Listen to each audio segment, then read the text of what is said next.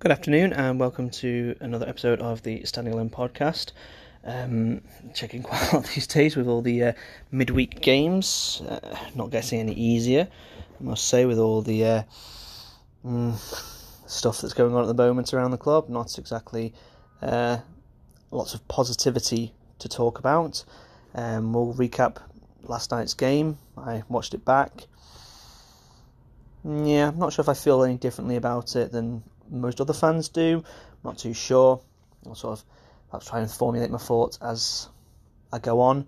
Um, so we'll review last night. We'll review a couple of League One games that happened because there was two more that also happened, including one that affected the Alex, unfortunately. Um, and yeah, we'll have a look at what happened as well, um, and then we'll see what might lie ahead in the next few days for the club. So then, team for this game. I called for a 3 5 2, but seeing him go 4 3 3, I really wasn't that fussed, to be honest. It's You go 3 5 2, you square pegs in round holes in things, and perhaps to a lesser extent you're doing that in a 4 3 3 because you've got a Reardon and Offord who can be the centre backs, um, Waquin, Alebiosu who can be the uh, wing fullbacks. So I suppose it does look a little bit better. Um, but of course, the, the issue with that is, as we've talked about before, is opening yourself up to your, your central defenders getting isolated completely. Thankfully, that didn't happen in this game. The Alex's shape was much more compact and tight. Um, so, and I suppose that's the thing. Like, you look back to the Plymouth game. You know, Gillingham happened a few times, but nothing really major. I suppose you look back to the Plymouth game and you think to yourself, what happened there? Then why were they opened up? I suppose they were, but let's remember also. Suppose you know, even I need to suppose remember back and think, well, hang on, those goals didn't come from the centre backs getting isolated. It came from keeper mistakes. The first goal was a header across the box that the keeper should have been screaming and coming for. He didn't. Ball bounced across the area and it was a tap in. You know, from a long ball into the box. Second one was the keeper making a good save, but it bouncing right back up into the air and him not grabbing the ball. Third one again, him missing, misjudging one, and it coming and recycled and back out to Hardy, who smashed in the corner. Fourth, who cares? Yes, it was an isolation with Hardy on Sass-Davies, but that was the game was gone at that point, so who really cares? So I suppose maybe that's like a one-off. I don't think so, but I don't know. But anyway, makes sense for the centre backs supposed to be those two. I don't know if it makes sense to put Johnson at right centre back, or I suggested Alebiosu could switch inside, but he's probably never played there, so that's not ideal either. So I suppose the 4 3 3 will have to do for now until Williams is back fit. If he does get back fit, we talked about uh, Sass-Davies. I think him, I don't know if I mentioned him a preview with him being out with his deep vein thrombosis. He's out for the season now, so that leaves them even more short. Um, and this is essentially the problem you've got, isn't it? The Alex had four centre backs on the books to start the season. Daniels, Thomas. Well, I say start the season. Thomas wasn't. Yeah, you get the idea. Thomas, Daniels, Offord, and Sass-Davies. Okay, that's a perfectly reasonable number. Now I've got again Thomas down tools wasn't interested. Daniels, nice lad, but he wasn't good enough. But the Alex made a choice to release those two players knowing that Williams was out in, injured, he had his gastroenteritis, if that's what it is. I've seen suggestions that's what he's got. So, is that what he's got? That meant he's out. But again, we're also talking about Williams like he's a contracted player. He's a first year scholar. He's a second year scholar. Sorry, 17 years old, not 18 for the month.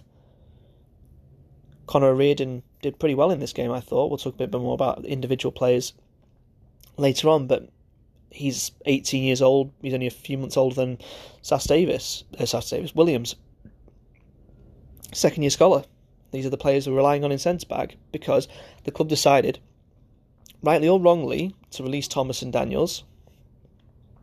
And I can understand why they did that, but that they also knew that if they weren't able to get a centre back in, they were one or two injuries away from having basically no centre backs. Now, maybe you don't. Maybe releasing Thomas and Daniels wasn't the wrong wasn't wasn't the wrong decision. I don't think anyone can really say it wasn't. But I don't know. There's something to be said for releasing players, good or bad, and them not having a replacement lined up to go. According to Artell's press conference, which I did indeed miss, uh, I think in my preview on Monday, they have tried for different centre backs. They've tried. They've asked four different players. Interesting who the four are, but they've asked four different players if they're interested. All said no. Of course, they've said no. Why on earth would they want to attach themselves to this sinking ship? It makes no sense. Even a deal to the end of the season to get themselves fit.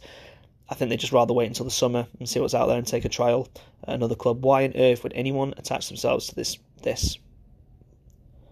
It's like people climbing back on board the Titanic after they've gotten a life raft and got off. That's essentially what it is. Nobody's going to sign for this club. Apparently, they've got a defender in, but I think, as Artell mentioned, this guy they're looking at each other, sort of like uh, seeing if there's a fit there. That might even pan out, and even if it does, this guy, whoever it is, is going to be lacking fitness. He's not going to be ready by the sounds of it for several more weeks at least. It's too late by then. If you sign a player by mid March, then it's too late. Well, it's too late anyway, but still, with 15 games to go, you could say, or 14 games, whatever it is now, you could say, oh, there's a half a chance that they could come in, make an impact, and the Alex could win a few games. But if it's not going to happen until March, April time, what's the point? Just don't bother. Just find some under 16s to put in there. Jesus, this it's just a shambles. How can it? And this is the problem. Unfortunately, this is the problem. The club have made for themselves, and Artell has made, and the board have made unfortunately, managers make mistakes. Look at Steve Evans, classic example of that. He makes mistakes on signings all the time, and what does he do? He basically tries to cover those mistakes with signing more players and more players. Now, I'm not saying the Alex can go out and sign 10, 15 players a season mixed between the August and January transfer windows. I'm not saying they can do that. They haven't got the budget. But the fact is, it costs money to put a team out in League One. And this is what the Alex don't seem to realise, unfortunately. And this is what they need to realise they make money on their players, but that money doesn't get reinvested into the first team. Yeah, they might have given him a, a budget that's not uh, uh, on par with other smaller teams. But look at what other teams were signing around the Alex. They were paying fees for players. And I don't just mean Dag- Dan- Danajai fees. I mean actual fees. Signing John Marquis from Portsmouth. If you're Lincoln, trying to bring in some genuine quality experienced players. And the Alex are unwilling to go to those levels, and that's fine. But then they cannot be surprised when the team struggle, and and they can't be surprised if the fans turn around and say, you know what, screw this, I'm out. If you're not going to show the same level of investment that I show, then why, why am I bothering? And I'm not saying the board don't put in money to the team. They clearly do. They clearly still fund things and cover losses here and there, even if the accounts show a, positive rate, at, that could well be a one off. And I'm sure the board will have to start putting their hands in the pockets to cover losses. But I just think they're running the luck. They're running the luck with this cycle. It's going to run out eventually, and and they're going to run out of good players to find. Four years ago, we were having the same questions about, oh, is the new wave good enough? Is is the Kirks, the NGs, the Pickerings, are they good enough to come into this team and do well? We were answered positively. Now we're looking at players that are not even signed yet and thinking, okay, are the next round of players going to do it? Are they going to be able to step up in League Two and perform? And eventually, they're going to get a wrong answer and they're going to go out of the league because the football league is takes no prisoners. Nobody cares if the Alex play the right way or do the right things or have a great academy. Nobody cares. They they go down. Nobody will bat an eyelid. Nobody will be sorry to see the Alex go. And this is where the board need to step up and think to themselves: is this centre back pairing, is this centre back group that we've got now sufficient? No, it's not. Maybe let's give Artell some more money to find a better centre back. It's probably too late by now anyway, so maybe that's what they decided. Maybe they thought, you know what, we can't do it in January, forget it, just don't bother. But then you can't potentially blame the manager when he's rolling out second year scholars. But again, this all comes down to his own initial mistakes in signing Thomas when he clearly wasn't interested, signing Daniels when he clearly wasn't good enough, two year deal. Oh, boy, yeah. So this is what you left with. The Reardon and Offord. Yes, Sass-Davies' injury is unfortunate. Yes, um, Williams. These aren't even football related injuries. Deep vein thrombosis, gastroenteritis. It's they're not even football injuries. That's the heartbreaking thing. It's not like they pulled a hamstring or did their ACL. Not stomach problems, and issues with their legs and the veins in the legs or arms, wherever it is for Sass-Davies. Unbelievable. It really has been one thing after another with this club uh, this year, and I suppose that is a, a point to defend Artell on. Yeah, look, I still think he probably should be sacked. Six defeats in a row, you can't defend that.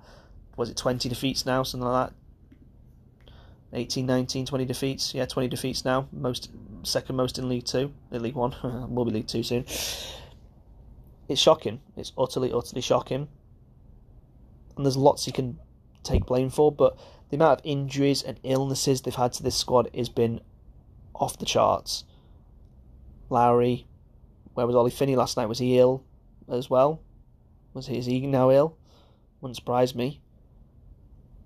I think almost every player in the team has been ill, and not even with COVID either, just been ill in general.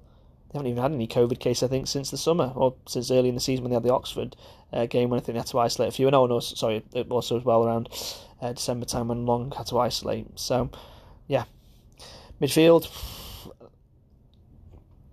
What can you do? Griffiths, why is he starting? Why is he starting? I'll go into him a bit later, but oh my lord.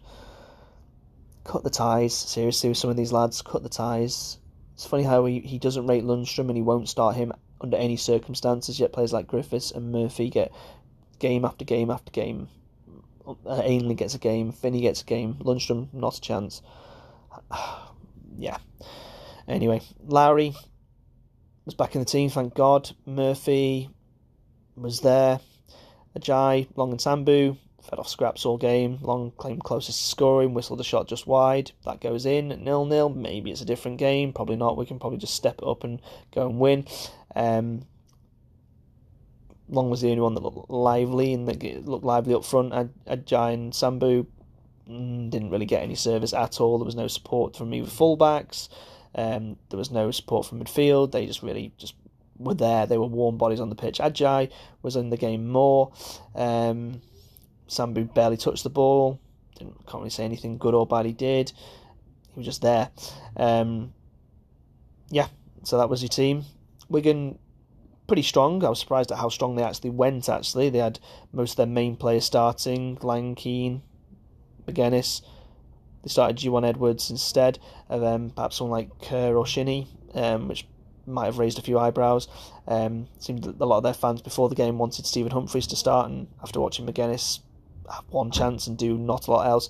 I can see why they perhaps wanted um, to start because he certainly looked quite lively when he came off the bench, but perhaps that's the role that um, Leam Richardson wants for him. So yeah, Wigan had a very very strong team, strong as they was pretty much full strength, which did surprise me a little bit with their game on Friday coming up.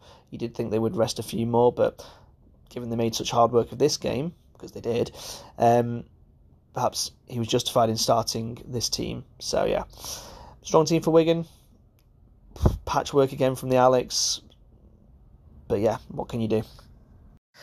So what to make of this game then? Hmm. Well, I would say first half it wasn't an even half. Wigan had more possession, they definitely had the better chances, but I would say that the chances Wigan had, mostly from set pieces, and to be honest, most of them were chances that I would expect Richards to save. Yeah, they, they say, oh, he saved this, and he said, yeah, the saves a keeper should make. They weren't top corner, bottom corner, great tip outs, or it wasn't wonder saves. Most of them were either straight at him or in an area where the keeper should be getting his hands to it and should be punching it out. If any of those go through him, I'm, it's another one of those Accrington fourth goal moments where you're thinking, what the hell are you doing, Richards? That shouldn't be going in. So, yeah, he made the saves, but they were all, to me, expected saves, not ones I expected him to concede from. And that was, I suppose, the thing that they did well. Set pieces remain a massive concern. I don't know what the hell they're doing. It was the same exact issue on Saturday.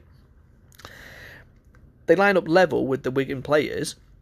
Wigan players are on the shoulder. The ball comes in. The Wigan players have got a, a yard on each of the Alex players, and they've got four or five players queuing up to score.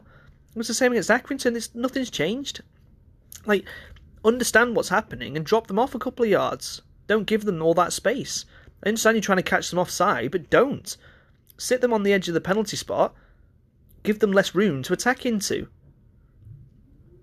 Give your centre backs, give your defenders a chance to actually get a rebound if it comes out, uh, if it is that. But I just don't understand what they're doing lining up that way. Drop them the goal side of the play of the players they're marking. It happened time and time again on Saturday That was how the second goal happened. Like, what are you doing? It doesn't. This is this is how you defended. Is this how Artell would have defended? Was it? He was never the quickest of centre backs in his day. That's how he wanted. That's how he's telling his team to defend. Are you serious? They could have conceded any one of those goals had Wigan's finishing been better. They probably should have been behind. Again, standard saves from Richards, but they were very much lucky that the finishing wasn't great. Very lucky.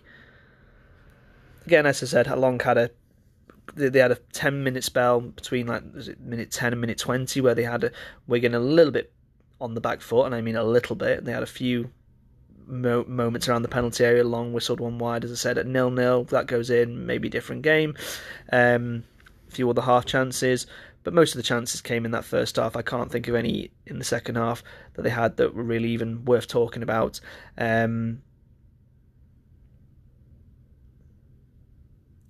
talking of um, things in the first half, what on earth is happening with the right back spot? I um, it's staggering. You've got since Perry Ng left, the Alex. Let's, let's get back up. Sorry. Over the last ten years, the Alex have been pretty well stocked for right backs. Let's just be honest. They have. They've had Matt Tootle in from like 9, 10, 11, 12, 12, 13, all the way to 14 15, I suppose, when he left. I know he sort of lost form towards the end, but still he had a pretty good run in the team. Kelvin Mellor was okay for a little while. Ollie Turton, I know he got a lot of stick from the fans, but I thought he was a very solid player overall. Look at where he is now at Huddersfield. I know he's not playing all that much, he doesn't seem, but he's in the Championship still, so you can't really question him too much. But he had a good run in the team, and then Perry Ng comes through and he did well in the team. But when they sold him last January, I, I swear he put a curse on the spot. I really do. Because the bad luck of and the run of players they've had playing at that spot over the last year has been staggering. They've tried Travis Johnson out there. He's been hit and miss, more miss than hit, but there's been a few times where he's looked solid enough, but doesn't look he's got enough quality to really be a good player for the Alex. They signed Billy Jones on loan three games in, got injured, never came back. I don't think he's got a club yet. They tried Donervon Daniels out there, didn't work very well. They tried, I think I said to say Luke Offord out there, he's not worked very well out there. Obviously, they can't put him out there now because they got no other centre backs. Then this season, they signed Kane Ramsay. He did well for about 10 15 games, then he got injured. At the exact same time, Travis Johnson got injured. Rio Adebisi had to step over there. Then they've signed Ryan Alebiosu, and he got injured 15 minutes into yesterday's game and went down and went off. Who knows how that? Knowing the Alexes, look, that'll be season ending. I mean, I'm not trying to be flipping or joking about it. I hope it's not. I hope he recovers fine for Saturday and didn't look super, super serious. But you never know with these things. They could have torn a muscle or tweaked something or broken something. So you don't know. These injuries, they look innocuous and you turn out, oh, crap, they've done themselves for three months and that's it. They're out. Like Billy Sass-Davies, that came out of nowhere. So fingers crossed it's not. But again, Ryan Alebiosu out now. They've had Callum Ainley at right wing back. They've had Mikael Mandron at right wing back. They've had Scott Kashket at right wing back. It's been an underrated issue with this team in terms of where the weaknesses lie. It's everywhere. Let's just be honest. It's everywhere. There's not enough creativity. There's not the midfielders aren't good enough. The defenders haven't played well enough, or some of them anyway. The keepers are not good enough. But the fullbacks, I think, have definitely been a big area of weakness, especially and they've been the perhaps the biggest downgrade. I think in terms of what the Alex had last season compared to what they have now, it's been one of the biggest downgrades. They've not had a stable right back for a year now. I hope they they managed to find a right back in the summer. And I say a, a long term right back. I don't just mean loan a one in because that's been this is the third time they've had a stab at loaning a player, and it's gone the same way each time injured, injured, in, injured. Will this one be any different? Hopefully not. Hopefully, so hopefully it will be different. But yeah, the right back spot has been a sore point all season. And to be fair, even the left back spot, Adebisi, McFadzean, yeah, makes me sick thinking about him. Adebisi, not performed well there all season. Is he good? Is he really as good as we all think he could be? I think he could be. Perhaps not. But again, that's been one of the biggest downgrades and one of the biggest issues in the team. The fullbacks slash wingbacks have been dreadful all season. whether it's getting injured or they've just lacked form or whatever it is, it's been a real problem position all season. And there's something they need to seriously address in the summer, especially at right back. Perhaps you give Adebisi another go at left back and say, look, you're our left back, don't worry about it. You've had a bad season, bounce back next season. But they need to find a long term right back and not cut corners by signing loanees because it hasn't worked out at all. So yeah, we'll have to wait and see on that one. Uh, what happens uh, with Adebis, um, sorry, with um, Alebiosu, whether he's out long term or not. So Johnson came on, and again, not much else happened in the first half.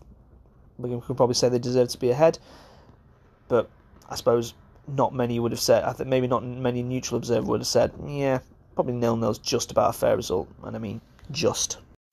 Second half then, so you've worked hard, you've kept it to nil nil. You're approaching the hour mark. You think, okay, we're doing all right here. We're doing okay. We're defending pretty well. We're going to, until that point, I don't think I had many chances, if if any. So, okay, they're doing fine. But it doesn't matter how well you defend for 57 minutes. If you're going to concede a goal like the first goal, you're going to lose games. Every single week, you're going to lose games.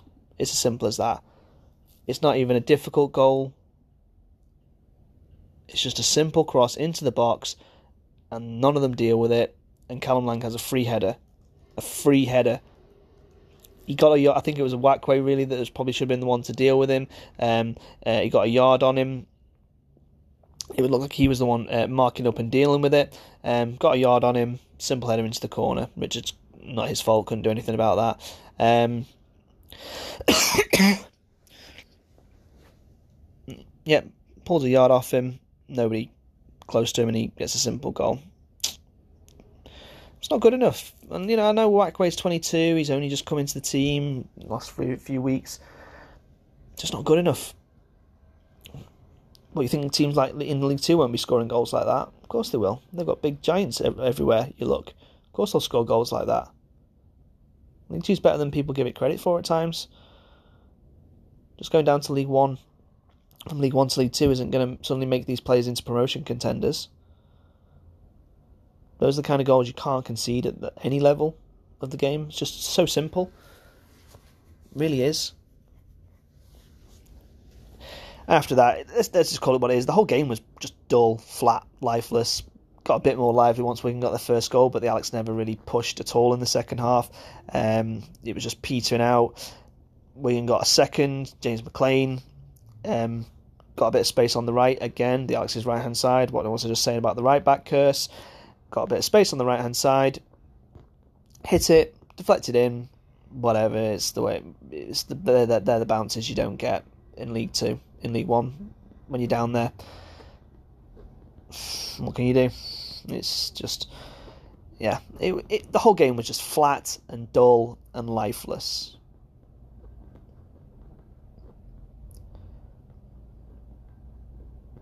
But again, like a lot of the criticism I saw was, oh, the players have got to hang their heads in shame. The players have got to admit responsibility and you know take take responsibility for how they're performing. Yes, I, I would agree with that. You can't just blame the manager and not say it's everybody else. Cause it's everybody's fault. It's everybody's, from the board to the manager to the coaches to the players. It's everybody's fault. Now, at what degree do you give out responsibility to this person or that person or this group or that group? That can be debated. Yes, the players do have to hold some responsibility, but again, look at the team that they're starting. Dave Richards is not good enough. Yes, he had a solid game yesterday. I'm not doubting that, and that'll Artell uh, will say, "Oh yeah, Richards is a good enough." No, he's not. No, he's not. Because there was a moment in that second half where he punched the ball back out, where he made a save and he spilled it back out, and they couldn't get it clear. And uh, I'm not saying the goal would have been because of hit, a goal would have been because of him, but another instance where you can't hold on to the ball. He has weaknesses just like Jääskeläinen does. Let's not pretend that he's magically the better keeper. He had a solid game yesterday, don't doubt that. He made a lot, made plenty of saves. Again, most of the saves he should have been making, but he, he was fine. But he's not good enough. Let's not pretend that one solid game makes him good enough. Let's not forget the Accrington fourth goal. That's the kind of goals he concedes. Alebiosu, 20 years old, four games into his professional career. You're blaming him saying you're not good enough, you need to do better? That's not how player development works. You can't criticise someone like that. Well, you can, but you've got to be careful how you do it because you don't want to destroy the confidence of the lad. He's clearly a very talented player, otherwise he wouldn't be on Arsenal system. But he's not going to be. Um, you, you can't destroy his confidence by ripping him to shreds and saying, "Oh, you're not good enough." Well, what did you expect from a 20-year-old? He's learning the game. O'Riordan, 18 years old, a scholar. You can't destroy him either. He's not even signed a professional contract, and you're asking him to perform in League One. Wonder how many other teams in League Two, in League One have rolled out their scholars. Bet none. Not for a league game, not to start games either. Maybe yeah, maybe they've brought on some of these lads for like 10, 5, 10 minutes in a, in a game when they've been a bit short. But you can't tell me that some of these lads have been starting as regular as Williams and O'Riordan have. Offord, yeah, definitely, yeah, he can take some blame for sure. Uwakwe, new signing, does he get a lot of blame for how things have gone? I don't think so. Griffiths, is it his fault he's not good enough? Is it his fault he doesn't have any sort of defining quality to his play? I don't think so. Is he good enough? Probably not, no. He probably needs a run of games, but I don't think that's going to make much difference to how any of us feel about him. I think he is just not a very good player. Let's just call it what it is. Lowry didn't look quite right yesterday. Still looked a bit groggy at times. He had some nice moments, but he couldn't really influence the game at all. Um, now Murphy, again, you want to blame Luke Murphy and say you're the captain, you're the experienced player in this team. You're not, you should be doing better. He's not capable of doing better. We saw that last season in a better team. There's a reason why he only started thirty odd games, and even then, that was thirty too many. He probably only started. He, let's remember that he probably started most of those games after Finney's injury. Had Finney stayed fit, it would have probably been Wintle, Lowery, and Finney for the rest of the season. Murphy probably wouldn't have played thirty games. you know, he's the captain of your team, but he shouldn't be. He's the captain of the team because he's the only player above. He's there's only one of he's only one of two players above thirty in the whole team. Chris Porter's not going to be the captain because they never expected him to start as many games.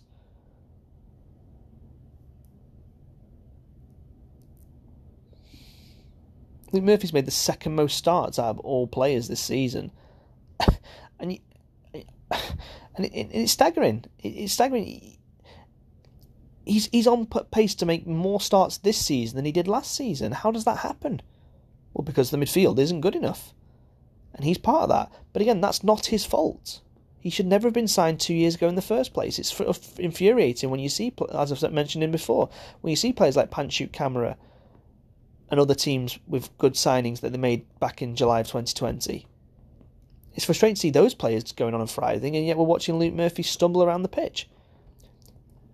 I picked out a few instances from this game that I think highlight the kind of player that Murphy is. Now, the Alex bear in mind of struggling at set pieces, and what, and then about 15 minutes in, can't remember, maybe a bit earlier, later, I can't remember. About 15 minutes in, the they're breaking down the right. Um, it's not a super dangerous moment. The defence have got numbers back. It looks like it's you, you defend, basically you just let the play carry on and defend the cross.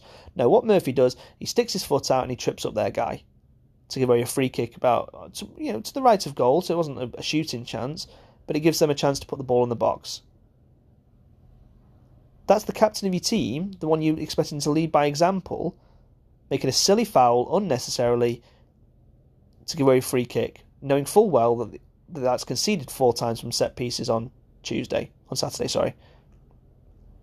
The captain and leader of your team doing that. Brainless. Okay, the, the booking he got was a bit unfortunate, but then let's talk about the next instance. Incident, sorry. The ball's bounced on the left hand side of the Alex in the in the Alex's half. Comes to Murphy.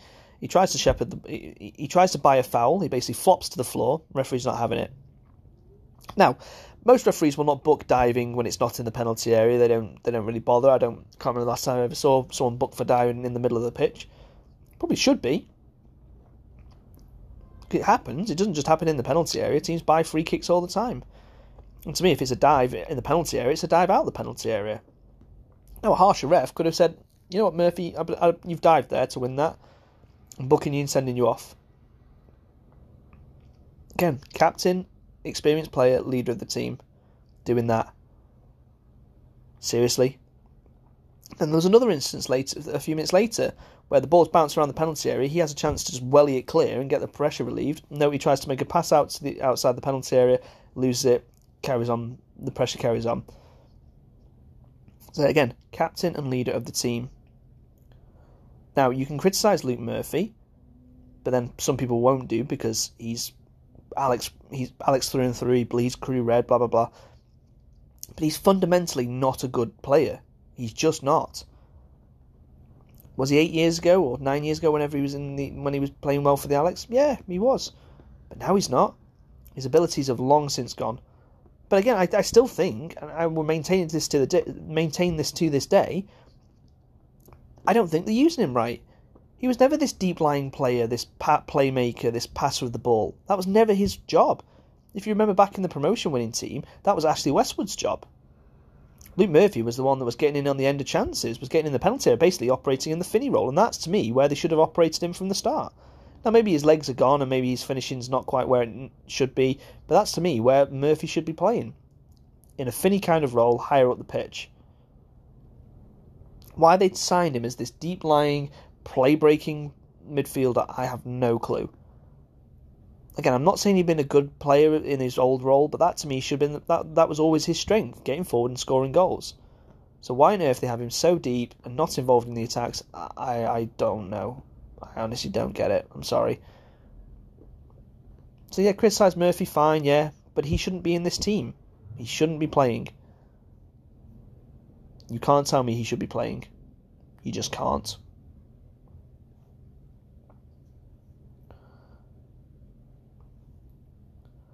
I'm just looking out through the um, stats, and of the 31 games that he started, 2, 4, 6, 8, 10, 12, 14. Half of them came after Ollie Finney got injured. Half. He would not have played maybe half, he would have played 20, 25 games had, and maybe not even that, had Finney not gotten injured. Potentially had Josh Lundstram not got injured because Arto was very high on him, remember, last season as well. That, he was not in that team last season because he played well He just wasn't. And now, and now we're suddenly, oh, he's not good. Enough. Well, yeah, we should have seen that last season. That's not new news. Regan Griffiths, again, whether he's good enough or not, he's played five career starts in the league. Same with Alebiosu, same with a couple of other players. Same with your, your Williamses, your Sass-Davieses. These are players that haven't played very much, and we're saying, oh, well, these guys aren't good enough. They need to look themselves in the mirror. Yeah, maybe they do in attitude, but quality, how can you expect them to be good performers in League One when they've barely played in League One? Again, the, the front three, Long tried his best, but I'm not a fan of his attitude, Chris Long. I, I find him a very. He, he comes across as a bit of a selfish individual, mm-hmm. Chris Long. He came off the bench on Saturday, and as uh, as uh, McGarry and Morse were sort of mentioning about, you know, they didn't want to see any selfish play from these lads who were coming on or the players on the pitch. They didn't want to see that because that's that's worrying.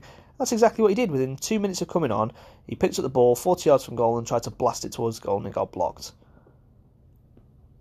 Then yesterday, I didn't what I didn't like last night was when I think it was Dan Agyei broke clear of the winger midfield. He was running at their back line, and yeah, he should have slipped in long on the right side. Long was wide open. It would have been an easy pass to him but he didn't. He kept running. Eventually, it broke up. It didn't work out. And Long was furious. And I understand the frustration that you know you want your players to do that. And some will say, "Oh, it shows he cares." Ah, I think it shows that he's a bit of a selfish person. Again, look at how many times he's self isolated this season. Does that strike you as a man who's vaccinated? I don't think so. Now, I'm not going to get into the whole vax, anti vax, whatever debate. The fact is, I don't think Chris Long is a very is much of a team player. He doesn't strike me as that. He clearly cares he's frustrated. I get that, but he doesn't strike me as very much of a team player. I don't know. Maybe I'm misreading it. Maybe I'm completely misjudging his character, and that's not a fair assumption to make of him. But there's a few instances now, last couple of games, where he's not really impressed me with his attitude in terms of how he deals with adversity and how he deals with things when the chips are down. I say he tries. He runs around a lot. I, will give him that. And he's the only player in this team that looks like scoring every week. He has a chance every week, at least, it seems. So, I'm not going to be too hard on him, but still. Again, Sambou and uh, Agyei couldn't really get into the game. Agyei had probably had, had the more livelier game, but nothing really going for them either. Yeah, the whole the whole thing was just very flat and dull and lifeless. It was. It just looked like a matter of time before Wigan scored, and when they got that first goal, you kind of knew that was it. I didn't watch it live, so I can't pretend like I knew that it was going to end in defeat. But you kind of knew when it won one 0 down that the Alex weren't coming back into it. And yeah, that, that, that was it. Six defeats in a row.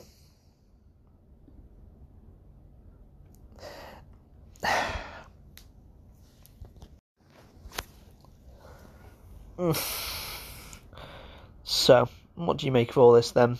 What do we make of all this?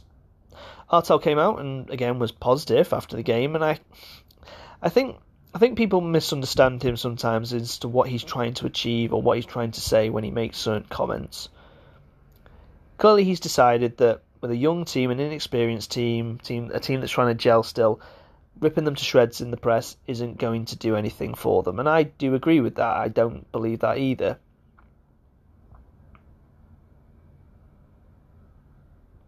I don't see um, what lambasting them is going to achieve. So I understand when he says, "Oh, this was a positive," or he's trying to give his. He, he's almost. He's not trying to convince the fans of this. He's trying to convince his players because the fans don't care what he says at this point. They, he could say anything and they wouldn't be bothered. It wouldn't help them feel any better about him as a manager. But clearly, the fan, the, the, the players perhaps need to hear this positive messaging more. Regan Griffiths seemed to um, say it on in his press conference on Monday. Although, as I mentioned at the time, why is Regan Griffiths doing a press conference?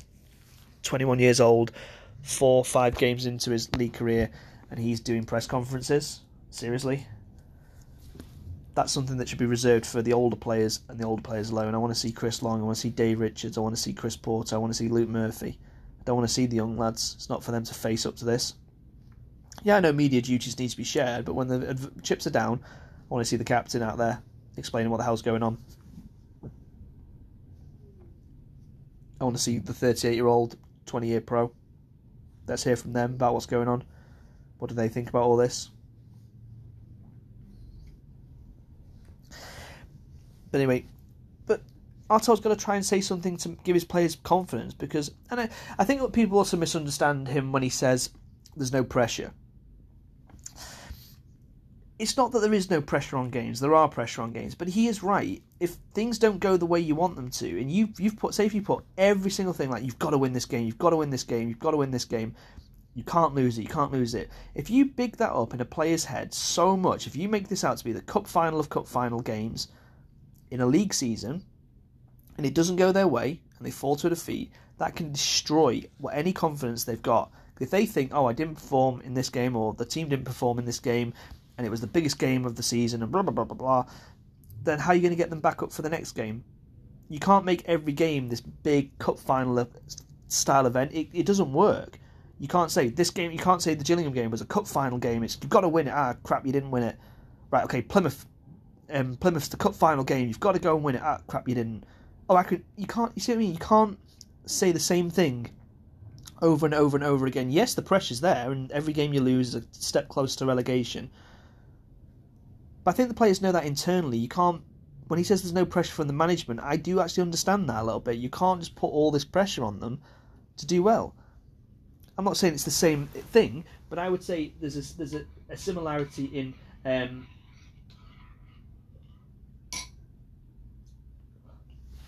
when I teach. If I made out like the piece of writing my students did was the most important bit of writing they'll ever do in their lives, they'll put a lot of effort into it, sure.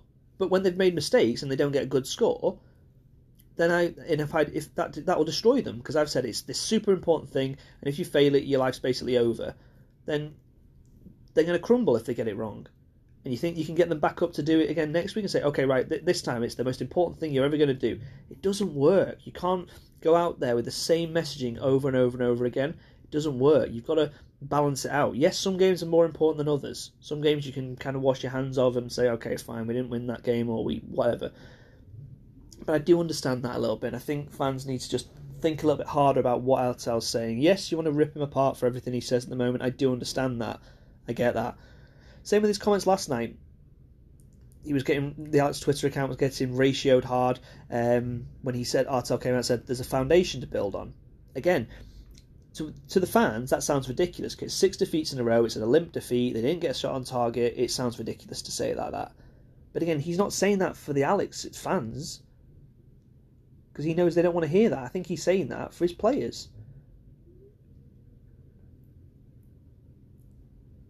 Because after the, the way they performed against Plymouth and Accrington, where they barely even didn't even put in any effort in, let's just be honest, it was it was it was it wasn't just quality, it was also effort in that those games. They just they got run around by Plymouth and Accrington. They just didn't look like they fancied it from the whole game. So I understand what he's trying to say here. He's trying to say that that was a better performance, and it was. Was it anyway near good enough? No, not really. But I understand what he's trying to achieve because if he basically says, "Oh, they're, they're shocking, they're terrible, they made the same mistakes again, they're completely useless," how are you going to get them up for Portsmouth on Saturday? You can't put lots of pressure and lots of criticism game after game after game because eventually the players will just tune you out. They probably might have done that anyway. But if you keep putting out the same spiel every week, even if it's what the fans want to hear, then you're not going to be able to go into that dressing room at 2.55 on a Saturday or 7:40 on a Tuesday and get them up for the game. It's not going to work. You're going to lose them. So I think fans just need to think, step back a little bit. Some fans need to step back a little bit and just think, okay, why is he saying that? What's he trying to achieve by this? Is he just trying to rile the fans up and is he trying to sound deluded? No, he's not. He's trying to put a positive spin on things. Because let's be fair, the club, you know, the players know. They know they've lost six in a row. They know they're probably going to go down. They're probably destroyed as it is. So if he goes in and then lambasts them and just confirms all what the fans are saying, is that going to make any? Is that going to help? No, it's not. So he has to put he has to put a positive spin on things, and I think that's the right tact to do. Again, there's lots of things you can criticise Artell for, but him coming out and saying there's a foundation to build on, or the only difference was set pieces. Think about why he's saying these things. Think about what he's trying to achieve. And I think it's it, I think when you step back a little bit and look at it, it looks a bit more achievable, a bit more understandable.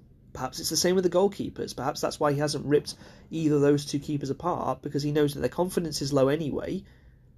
What does going in and, and ripping them to shreds in the press going to achieve? Not a lot. So I think people need to yeah just take a step back and realise what he's trying to say when he says these things. So where does that leave the Alex then? Well, that leaves him with run of six straight defeats, and unless something miraculous happens in one of the next two, it's two more promotion chases. It's going to be eight defeats in a row, which I think is on track for their essentially their worst record ever potentially. I don't know. I think someone looked at the stats and said it's up to be their worst run in 41 years since Dario took over back in 83. It was 81, 82, 83, something like that. And that's kind of where we're up to we're talking about historically bad runs. Historic. This is a historically bad team. And how did how did it get to this? How did it come to this? How did it get to this point where, yes, losing players hurts. It does. There's no doubt about that. But what on earth happened over the summer and during this season that's made it so bad? Well, it falls on everybody. As I've said before, yes, the players can take some responsibility, but this is, this is above them for the most part. I do genuinely believe that. It's not that they're blameless. Some of them do definitely deserve blame. Some of the signings that came in and not done anything and were poor from the outset. Some of the sign, some of the players that've been there for a long time, or even a, even a little while, they deserve some blame for sure. But this falls on the manager as I've say, said many, many times. Not all of it, and I'll go on to who else is to blame for that as well. But this falls on the manager. Now, where can you blame the manager? Well, I, I, I mentioned it um, a few games ago in in the Plymouth review. The five key areas where I genuinely think that Artell has fallen down as a manager, especially this season, and I think the cracks have been been showing for a while. I actually wrote about it, um, expecting him to be fired, and it's, it's, a, it's a piece I've got ready for when he does get fired. I think the warning signs with Artell have been there even during the successful run, even during his early stages. Because remember, Alex went through two seasons of pretty poor football before things turned around under him. Now, yes, you could say he was clearing out the Steve Davis Deadwood, he was waiting for this new crop to come through. But then remember, he wasn't an immediate success. Remember, in the first season, the first full season he had with the Alex, it was only a few miracle late signings, like Paul Green, like Shaun Miller, who helped turn the ship around. And remember, by early February, they were just above the drop zone, and it was only a late run of form. I think it was like eight wins in 14 games that got them out of the out of danger that season. 1819 was just as bad. At least up until the halfway point. Yes, they did improve in the second half of the season and finished 12. So, okay, the signs were starting to show that things were getting better. But think about back to 1920. Were the Alex a good team that season? Yeah, without a shadow of a doubt, they were. They were a very, very good team. No question about it. But I think the cracks were there already. The, the lack of plan Bs, the poor substitutions, the like for like like for like changes. There was not really a whole lot of variety in, in terms of what Artell was able to do. Yes, he hit on a system, but he wasn't able to find another system, and that's why I think this, they've looked so clueless this season when they've tried to chop and change things. It's just led to confusion yes, some teams are able to keep it the same every week, and it doesn't really matter what team they play. Uh, they, they'll play the same team every week, and that's what suits them. But look at last yesterday's opponents. Yes, it helps with a better team, of course it does. But look at Wigan. They chop and change between the four three three, the four two three one. Um, they really do mix things up, and it works for them. They're looking like they're going to be in a title race with Rotherham come the end of the season on Saturday on Saturday uh, yeah Saturday against Charlton they played three four three. Last night they played four two three one. It's a real mix and match sort of stuff to get them through games.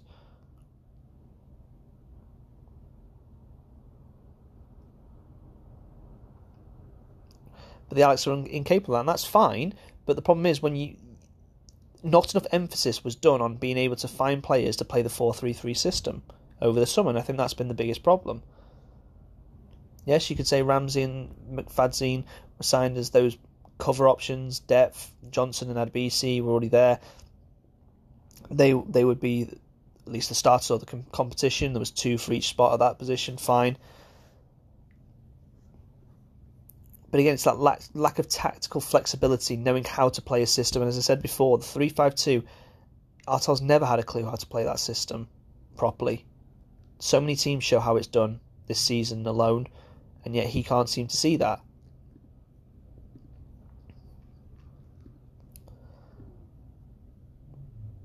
So the, you know, the poor tactics, the poor subs, these things were there from the start. His iffy signings were there look at the amount of centre backs he's gone through to find a solid centre back. Remember, he signed Michael Raynes, complete disaster. Brad Walker signed as a midfielder, switched into centre back straight away. Didn't even give him a chance midfield. Didn't work out. Gone.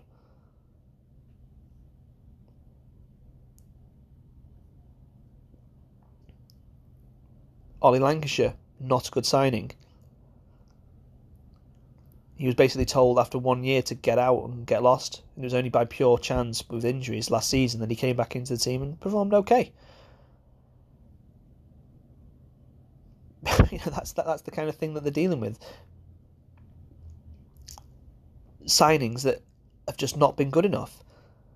Yes, he's hit on a few players like Bowery, like Anine, a few loanies here and there, Paul Green, Nicky Hunt, these guys these guys have come in and done well. Chris Porter for sure, but there's also been plenty of whiffs as well. So these this was always on the cards when we got into League One that he would start missing on signings more because, as we all know, signing players on the Alex's budget it's hard to find League One quality players. It can be done, but only with a good scouting network, only with a good coaching setup in place. the Alex knew that this core was coming to its close. They knew it. The moment Perry Ng was sold, they knew, okay, well, this is the start of the end. Ryan Wintle's not signing his contract. Harry Pickering got sold as well. The real time they messed up was last January. They should not have added in the loan window. Anybody. I know what they were trying to do. They were trying to load up potentially push into the top half in the playoffs. But they were never capable of that. They were beating poorer teams, sure, but they never showed any more than any enough quality to go and get promotion or get into the top half. I know what they were thinking, thinking last hurrah with this group. Poor decision. I really do genuinely believe that. Poor, poor decision to do that.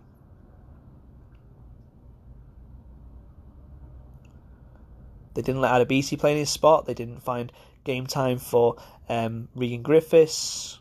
They didn't find game time for Travis Johnson. They didn't find game time for Sass-Davies. Why? Why did that was the biggest problem of them all. It was not getting some of these lads a bit more experience last season when the pressure was off in a mid-table finish, and they might have been a bit better f- further forward this season. And again, the signings have been poor. I don't I don't think Omar Beckles was a good signing. I genuinely don't. He had six good months, but then as the team started to deteriorate, so did his form and play and his attitude. Remember the last time they played at Wigan last season, giving away that stupid penalty and red card. It was like he wanted to get sent off. It genuinely seemed like that. It's genuinely like I don't want to play today. I'm going to make a stupid challenge, get myself a red early bath done, easy. And look where he is now, mid-table in League Two with Leyton Orient. If he was that good a player, he would have found a League One club to sign at. He'd have found he'd have signed for Wimbledon or another southern-based team, a Cambridge, in Ipswich, someone like that. If he was a good enough player, he would not have signed with the Alex, and he wouldn't have signed with Leyton Orient.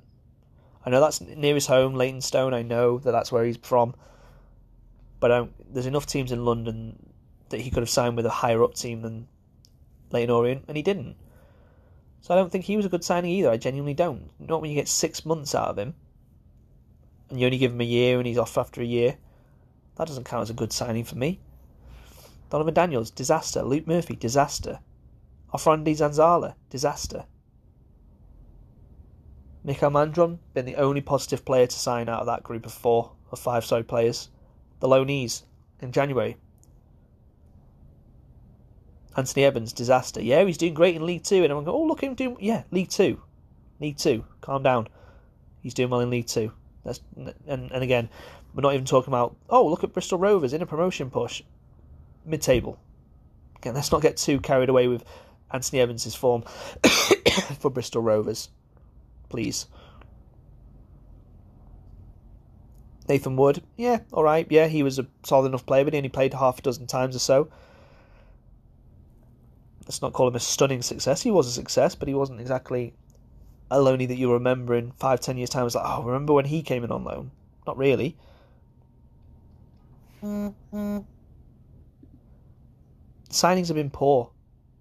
Last summer, as we talked about, again, I, I, think, as I've said many, many times, I think you can defend some of the things he did last summer. I think a lot of it made sense. It wasn't the right call, as in it didn't work out, but it made sense to do what they did. They were playing catch up, and they were still playing catch up in January when they signed some of these lads. And I don't think any of them look particularly terrible signings, but I just don't think they're what the Alex needed. They needed something completely different to what they got in Jan- this January. But that's the problem. What you got when you're bringing up experienced players and they're all telling you no thanks.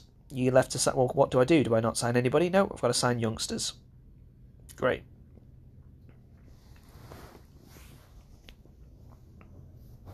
But I think, again, talent assessment has been one of the big, big problems with Artell, for sure. Externally, he can't find centre backs. Aside from Michael Nottingham, maybe Nathan Wood if you want to be generous, who has he signed that was expected to come in and start? Even Wood probably wasn't expected to start. Who has he signed that was expected to come in and start and has actually performed well as a, as a free as a free agent centre back? None. Nottingham, yeah, on loan was excellent, no doubt about that, and he's proven very capable of that in League One with Accrington this season and last season. But aside from him, it's been whiff after whiff. Centre forwards, yeah, Chris Porter, John Bowery, maybe to his uh, Mika Mandron as well. But how many wingers has he signed that have been genuinely good? He's just relied on Kirk and Dale. And when he's come to replace them, he replaced them with rookies. So I can't really, you can't even say he's good at identifying wingers because he's not signed a good winger. Daniel Powell wasn't a good signing. He had one, two months of good form last in the promotion season. That was it. Central midfielders, aside from Paul Green, who has he signed that's been a difference maker in, in free agency in centre mid? He's relied on Wintle, he's relied on Lowery, and relied on Finney. There have been the odd signing, yes, but I think the talent assessment overall has been poor. They've not signed a goalkeeper, and that brings on to internal talent. They've not been able to judge internal talent properly. Will Jääskeläinen and Richards, well, I said, Jääskeläinen I think can justify still being here because his two-year contract at the end of the promotion season was fair, I think. But Richards can't justify being here, and he shouldn't be here. He shouldn't even be in goal right now, but he is because Artell can't identify keepers properly.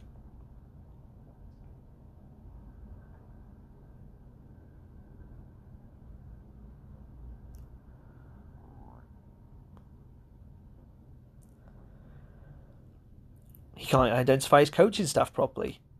Why is it the Alex are so poor on set piece? And I know people go, "Oh, you can't go after King Kenny." No, I can. Why is Kenny Lunt's in, in part of the coaching setup, right? Why is it the Alex's set pieces are dreadful? Corners, free kicks, whatever. They're atrocious.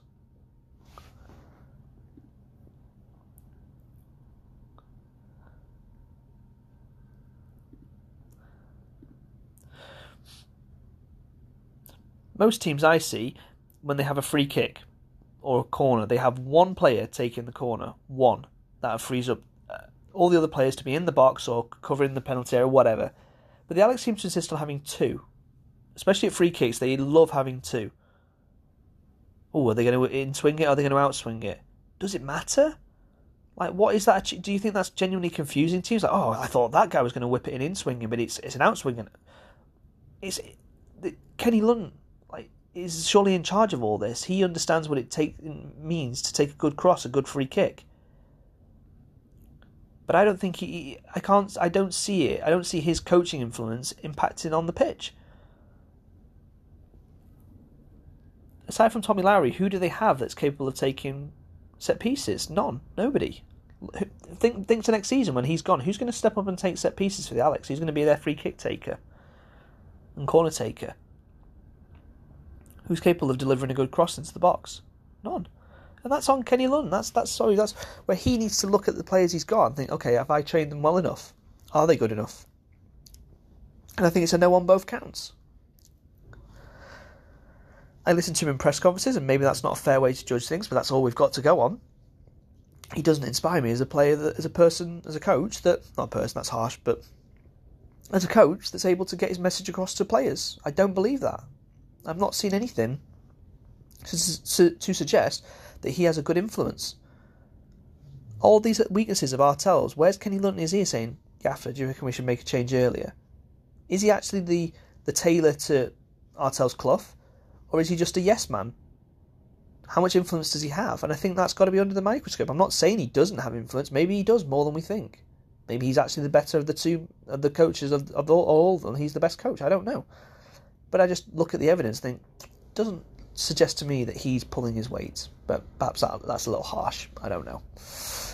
Um, we've already talked at length about Fred Barber. Alex Morris, how much influence does he have? I don't really know. Um, but yeah, the coaching staff and the management, I think, are not good at dealing with internal talent. They've kept players for too long. Lundstram, Griffiths, Ainley, Finney. These guys should be on the way out in the summer, not signed up to two and three year more deals. It's crazy. And this is the problem the Alex are going to have. They're going to try and recruit midfielders next season to improve them, but they're still going to be stuck with four or five players that aren't going anywhere.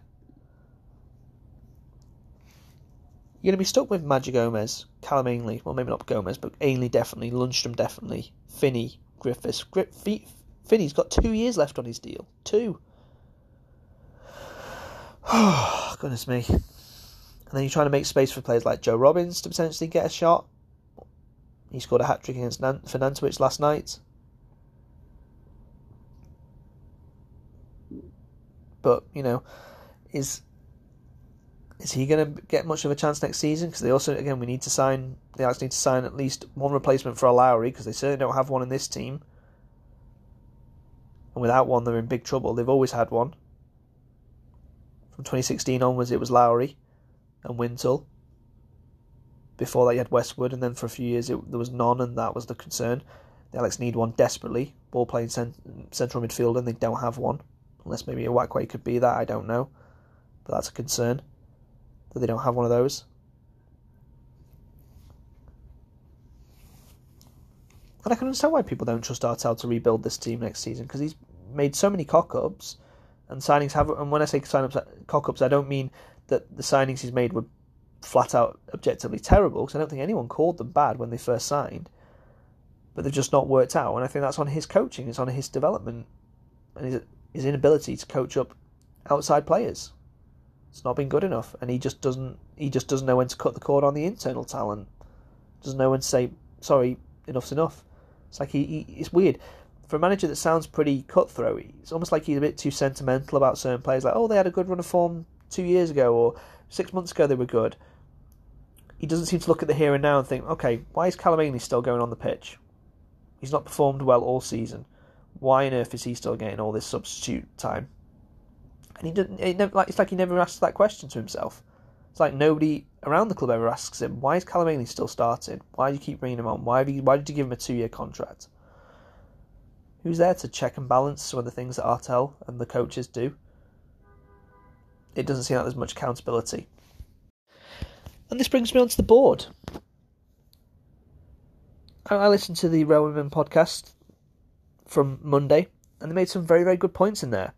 Mark Birtles especially mentioned being think, saying about the Project 250, and he's absolutely right. He's 100% right. The fans bent over backwards to find the funds to help the club get buy out Norman Hassall it was a mammoth effort from all concerned. It was a great effort, and they got him out, and the feel good factor was back. Norman Hassall's not part of the club, great. And I know it cost a lot of money to buy him out financially. It was a difficult way to leave him out of the club. It was and it was good. But Charles Grant has disappeared. Where on earth is he? I'm sure he's at games, but where is he?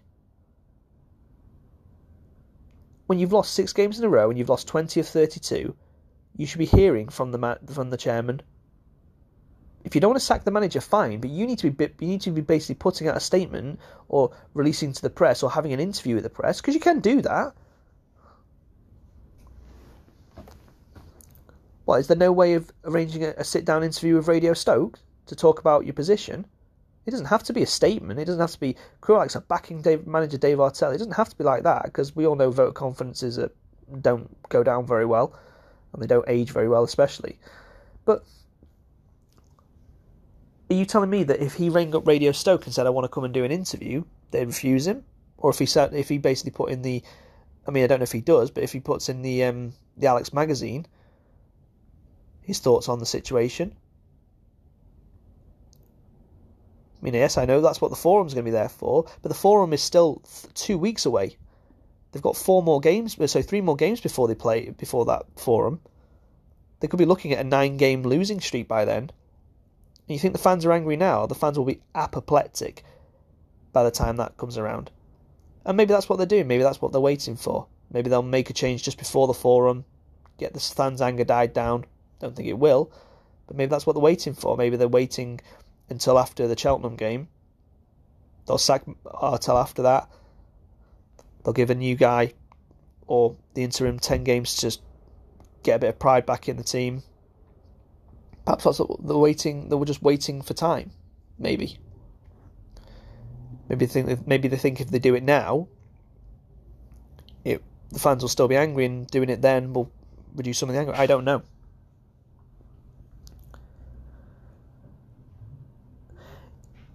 But the board have got a, a lot to answer for. I do believe that these guys mean well. and they want what's best for the club. I fully believe that, and they've clearly done a lot of effort off the pitch to improve the marketing, the infrastructure around the club. They've given the, scoreboard, they've cleaned the place up, they've put some new TVs in, they've done a lot of stuff that the fans don't see, and probably put a lot of infrastructure work into Reaseheath that was perhaps lacking before. I don't think anyone can question that they've put money in and into necessary areas. But you can't expect the fans, after watching 20 defeats out of 32, to to be happy. You can't just sit there and go, oh, look at all this stuff off the pitch. Fans don't pay their money, don't pay 20 quid every week, 20, 25 quid every week to go and look at the new shiny TVs or to sit and marvel at the scoreboard. They want to see the team performing and they want to see the team playing well. I'm sorry, you won't get investment from the fans. Not you can't consistently build a fan base if you're going to go through this cycle every season, every few seasons, where you get a new crop of players come through, they do really well for two years, they all get sold, move on, then you've got three to four years of shit. Fans won't buy into that. They just won't. It's that's not a sustainable way to build a football club. Because at the end of the day, you look at Dario's run between the late 80s and the mid 2000s. How much of that was struggle? And when I say struggle, I don't mean League One struggle either. I don't mean Championship struggle, sorry. Because I don't count the Championship seasons as struggle, as poor displays. I think everybody knew at the time. Perhaps social media helped, the lack of social media helped. I think most fans acknowledged, even at the time, I would hope so anyway, that Championship football was a little bit beyond the Alex in terms of the size of the clubs they were up against. But as the Roman podcast rightly pointed out, the club want to tell us that we're League One capable. Yet every time they get, that's the thing. It's a mixed message. One minute they're saying, "Oh well, the club can compete in League One," and then next minute, "Oh no, we haven't got the budget to compete in League One." Well, which one is it? If you can compete in League One, then why why is it every time they come up they have one good season, then it's shit, and then back round to, back down to League Two? It happened in 2009.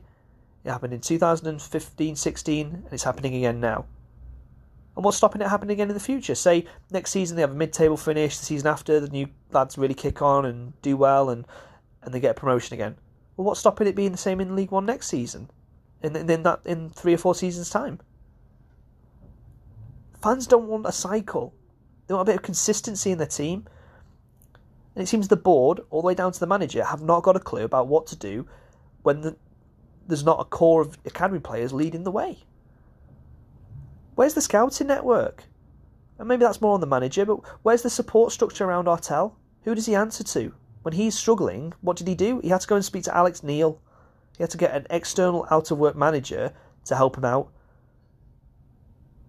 Now maybe the club paid for that. Maybe the club, you know, gave Alex Neil some fees for his time, you know, for his trouble to come down and go to Reaseheath and watch training and all that kind of thing. But they need a full. I'm not saying even a director of football, but a head of recruitment would definitely help. Artell gives him a list of gives gives the head director uh, so head of recruitment a list of players he wants. I need a keeper, I need a centre back, I need a, a winger, I need a striker. Maybe even he gives him a specific type.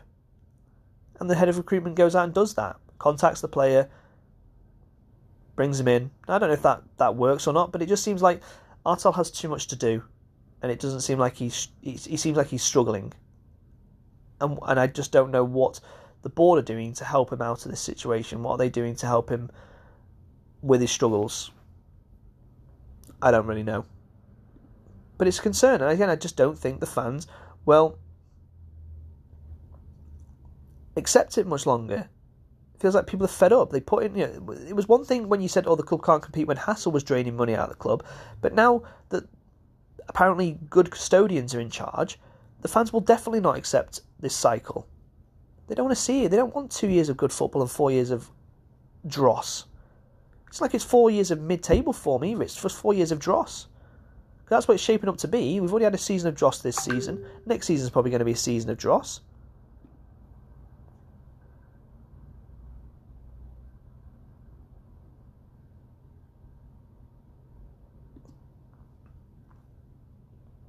Fans are not happy and they won't accept it, and you don't you won't get people coming back in. This isn't how you build a fan base. Fan, you know, especially young fans as well. especially young fans, is a, is a big one. Think about how the young fans feel right now. They're probably bored out of their minds. Probably like, Daddy, I don't want to go anymore. And it's going to be hard to get them once they've got other interests and they've got other things to do on a Saturday.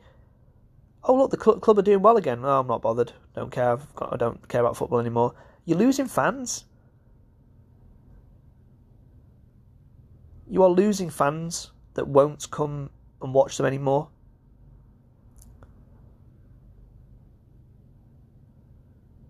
Even the older ones might sit there and think to themselves, you know what, I'm done.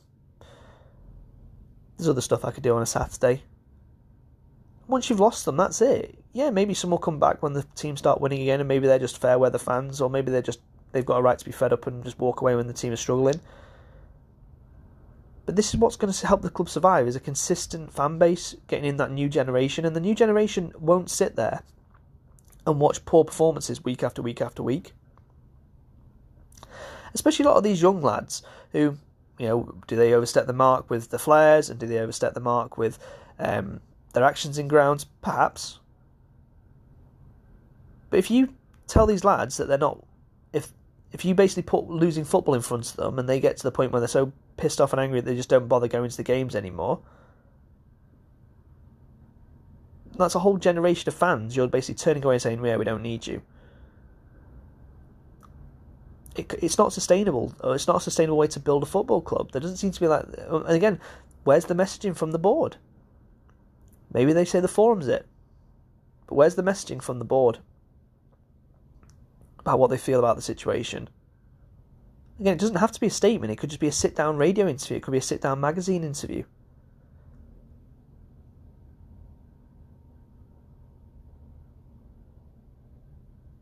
Grant could do a presser on the club website with McGarry in tow.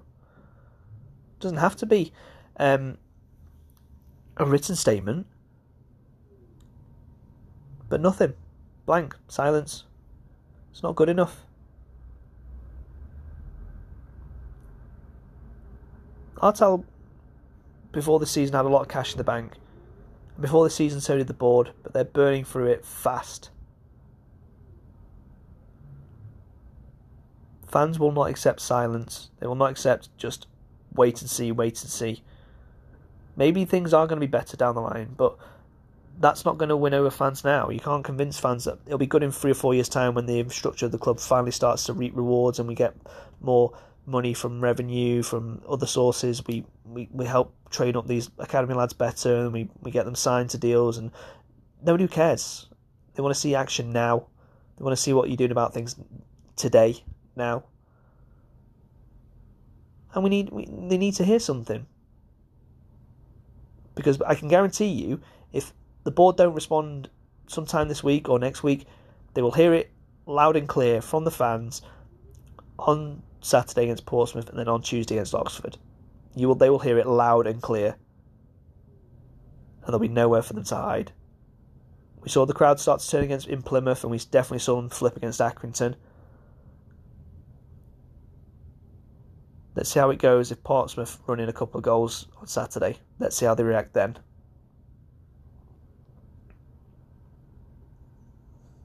Fans are already a bit restless this season across the leagues.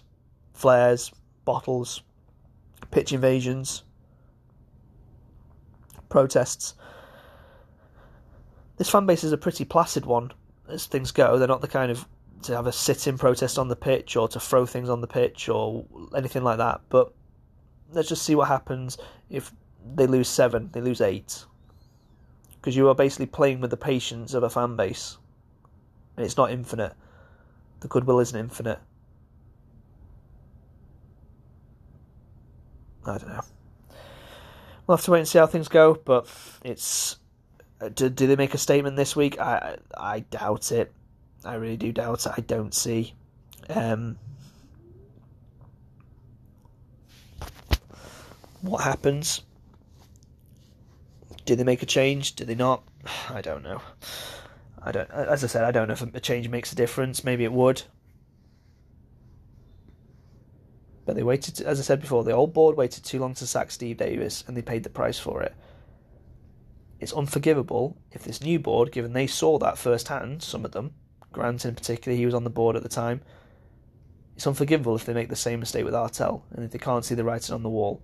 Is the writing on the wall? I think so. Maybe they don't. Maybe they think no. He can. He, we'll, we'll still give him time. All right, fine. But if you get this wrong, you could potentially jeopardise the entire future of the club. You are the custodians now. There's no excuses about Norman Hassall or money being drained out of the club. There's no excuse.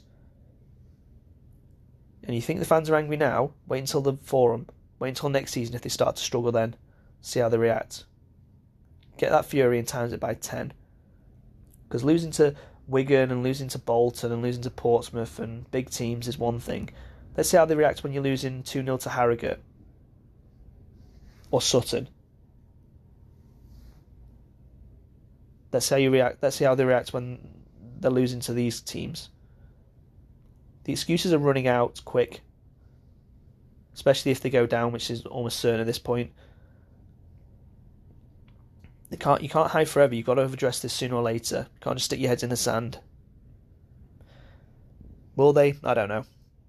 We'll have to wait and see. But yeah, they need to step up and soon because the fan base is on the on the edge of losing its mind. Right, I'll very quickly wrap up League One because I've got other things I need to go and do. Um, Burton, pretty good win for them at home to Bolton, 3 1.